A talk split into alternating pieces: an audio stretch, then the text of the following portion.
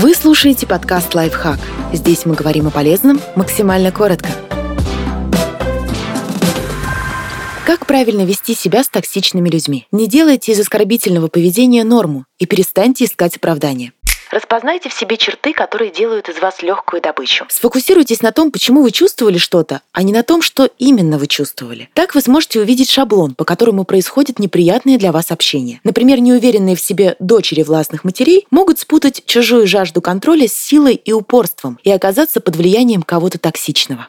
Подумайте о своей реакции. Найдите точку между чрезмерной и недостаточной реакцией и подготовьте для себя шаблон того, как справляться с такими отношениями. Действуйте по принципу «если то проигрывайте в голове наиболее вероятные конфликтные ситуации и свое поведение. Например, если она скажет мне что-то грубое, то я спрошу ее, почему она меня оскорбляет. Очень важно научиться отстаивать свои чувства. Не бойтесь безвозвратных потерь. Если вы часто размышляете о том, сколько вложили и чем пожертвовали ради токсичного человека, подумайте, какой станет ваша жизнь через год или пять лет, если вы прекратите эти отношения. Если связь не разорвать, то последующие годы станут всего лишь очередной жертвой, принесенной вами человеку, который этого не ценит.